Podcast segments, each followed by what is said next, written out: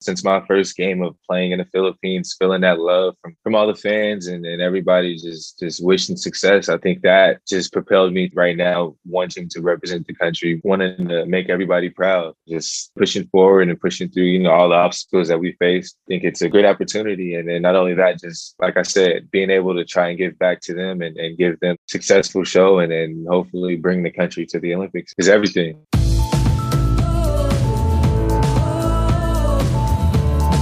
The goal for the Philippines at the Tokyo 2020 Olympics is simple our first gold medal. And while the Games are delayed due to coronavirus, the country's top athletes stay motivated to achieve their Olympic dreams. Hi, I'm Beatrice Go, and this is Targeting Tokyo Stories of Filipino Olympic Hopefuls. If there's one thing Filipinos love, it's basketball.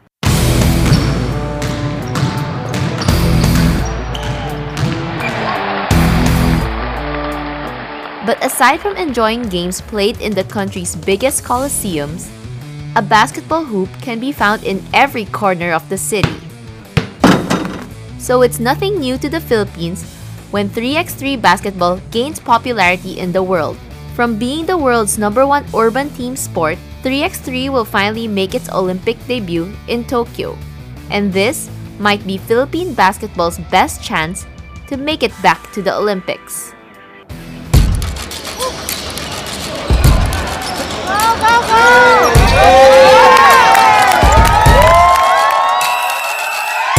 The Philippines Gilas 3x3 team gained a shot to compete in the Olympic qualifiers in 2019. But it was a tough climb, as the country only ranked number 60 at the start of the year. With an effort to join high level 3x3 tournaments to rake in ranking points, the Philippines leapt all the way to the top 20 in the world which assured the country a slot in the Olympic Qualifying Tournament, or OQT.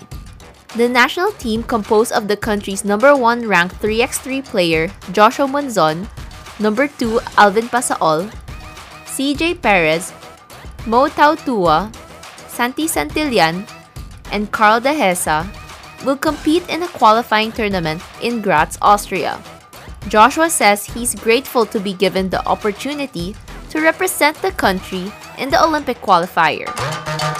I think it's special that I'm uh, able to be a part of the first OQT team that will try and qualify for the Olympics because you know this is the first year that 3x3 is going to be an Olympic sport. So being able to be on this first team is definitely a great feeling to be a, you know to start it off and hopefully that my name is called to continue to represent the country in these 3x3 events because I've grown to really enjoyed 3x3 and I've learned the game, being able to just play 3x3 without any doing 505 or anything else for the past two years. I think I have a full a good insight on, on how the game is played. The Philippines is bunched with France, Slovenia, Qatar, and the Dominican Republic in Group C. The country has to win as many games as it can to give itself a fighting chance for one of the three Tokyo Olympic spots up for grabs. Only the top two teams from each of the four groups will advance to the knockout stage, where the last three teams standing will advance to the Olympics. The Philippines enters the competition as an underdog. Ranked number 25 a week before the tournament, it hopes to defy the odds against powerhouses world number 3 France and world number 22 Slovenia. Though ranked lower than Gilas, Qatar and Dominican Republic cannot be counted out as well. We're a very talented team. You know, me, Mo, CJ, and Alvin, I think we're a very talented team. We're not the type of guys to really fear anybody. So, I mean, we might be the underdogs heading into this tournament, but we have confidence in ourselves. And we know that if we play our game, uh, we'll be able to play with anybody. So, there's no short of confidence with us. I mean, we, we definitely are ready to go to battle and do what it takes to hopefully come out with wins and qualify for the Olympics. So people might say that, but we're a confident group of guys and just we've been trying to build that chemistry and do what it takes to be as prepared as possible heading in. Though Joshua has only played alongside 3x3 veterans Alvin Pasaol and Santi Santillan, he is confident of the abilities of the team. 2018 PBA draft top pick CJ Perez, who now plays for the powerhouse team San Miguel, and Northport's Mo Tautua, were vital to winning the country's first 3x3 gold in the 2019 Southeast Asian Games. Filipino American Carl Dehesa makes his national team debut after he last played for the Phoenix Fuel Masters in the PBA. The team is mentored by Samahang Basketball ng Pilipinas' 3x3 director and basketball great Ronnie Magsanoc. Yeah, I actually haven't played with CJ Mo yet, but we've been practicing now for a couple weeks, and even last year when we were supposed to go to the OQT, we we practiced a lot together. So this would be our first time playing together, but the chemistry is there, and uh, you know I'm excited to get out there with those guys. When the pandemic hit, the OQT was delayed. Like other athletes, the players had to rely on Zoom training sessions, but the national team was eventually given a chance to train in a bubble in Calamba, Laguna. This year we've had a lot of Zoom sessions, so our Zoom training has been like over like a month and a half. Last year, uh, I want to say we practiced for about three weeks before the shutdown. So, I mean, we've we've had some time together just to fill each other out and see how we'll we'll look out there. It was a challenge to stay in shape during the pandemic, then now they had to shake the rust off. I was able to go outside and dribble outside, uh, you know, do different drills outside to keep in shape. We did a lot of dribbling drills, a lot of shooting in the air, maybe even some like walkthroughs of, of some scenarios. Uh, you know, but we, we did what we could. Uh, maybe not everything that we'd be like to do, but at least we are able to get out there and do something. To being locked down for so long, not being able to be on the court together. There's a lot of rust when we first got out there, but we was definitely able to shake it off. And two practices a day for seven days straight. That's about 14 practices. So, I mean, we've had a lot of time to really be out there with each other and uh, get the feel back again. Growing up in Long Beach, California, Joshua never thought of playing for the Philippines, let alone in the 3x3 division. He was not really exposed to Philippine basketball when he was young, but he was very much aware of his Filipino heritage. Culture wise, I, know, I've, I've, I've, my, I've always grown up eating Filipino food. I've always been aware of like my Philippine roots and, you know, how the culture was. My dad and my grandparents are Filipino. So, I mean, just being, uh, being able to be around them a little bit, I got a taste of it. Most of the time, I'd be like the only Filipino in the settings that I was and I was in. But uh, I've always loved that uh, that I, that it was me, that I was that Filipino guy that'd be around the, the other guys because it felt, made me feel like if I could do this, and you know, other Filipinos could definitely do this, and uh, we had a lot of success. You know, my high school team was number one in the nation. I had a lot of D1 guys. I had a lot of a couple NBA guys on my team. So I mean, it, it, it was definitely a culture thing going through the, the, route that I went being back in LA. Going through a, a, successful program like I went through, it was it was tough. It was definitely tough being the stereotypical a- Asian on the team. but it all worked out. I was able to fight through that and uh, you know prove myself and make it to where I am today. He was only introduced to Philippine basketball when he started playing in the ASEAN Basketball League. Started watching Philippine basketball until I was in the ABL. When I was playing in the ABL, playing against Alab Pilipinas, and then that was like my first taste. And then actually getting to come here and play in the Philippines when I played against them, that experience just changed everything for me. It uh, opened up my eyes to you know how basketball was here in the Philippines. Because uh, you know once they found out I was Filipino, they welcomed me with open arms. And, you know, even after the games, the crowd coming and cheering me on, and I'm on the opposing team. It was it was a surreal feeling when you first get a taste of that that Philippine crowd, and something I'll never forget because it's it made me want to play here, like made me want to do everything I could to play here. So uh, it's indescribable how how welcoming Philippine fans are, especially when they know like you're Filipino, oh, you can play over here, and uh, you know they they love it. Joshua never played 3x3 either. When he came to the Philippines in 2018, he played in the PBA D League.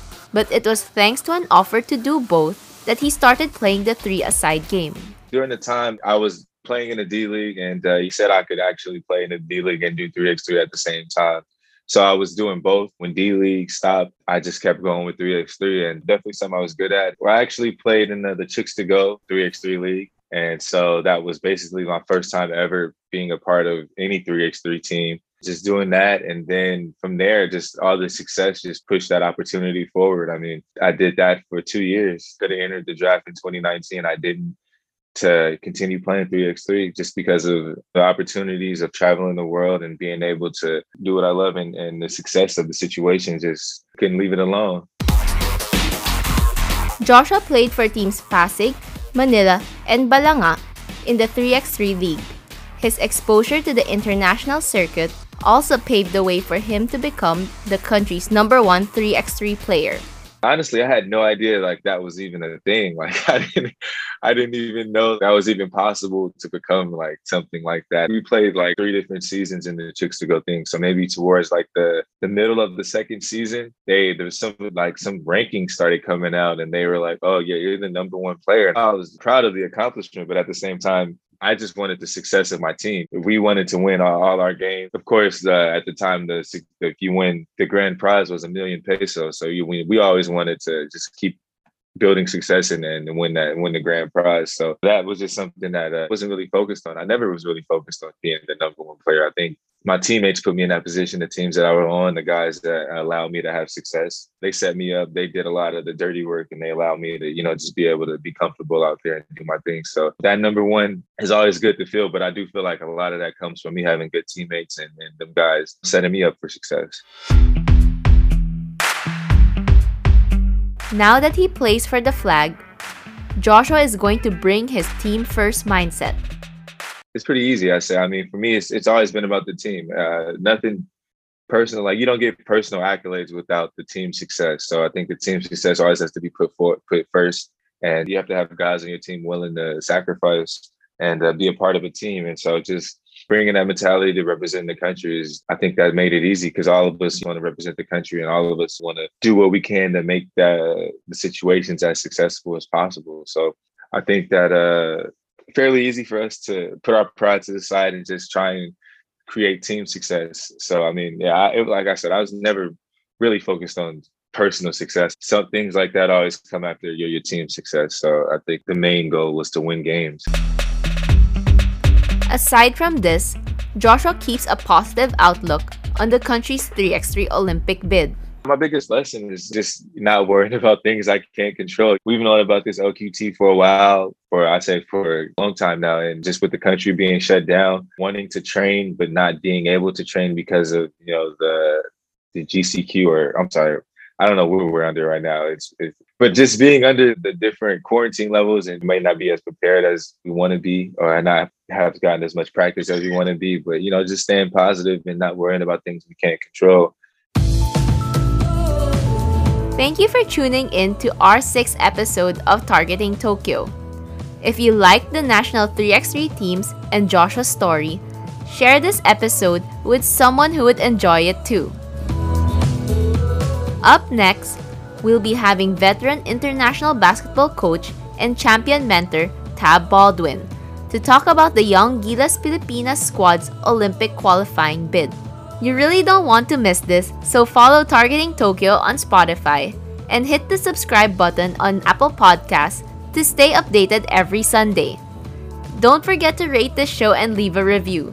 Again, I'm Beatrice Go, and this is Targeting Tokyo Stories of Filipino Olympic Hopefuls.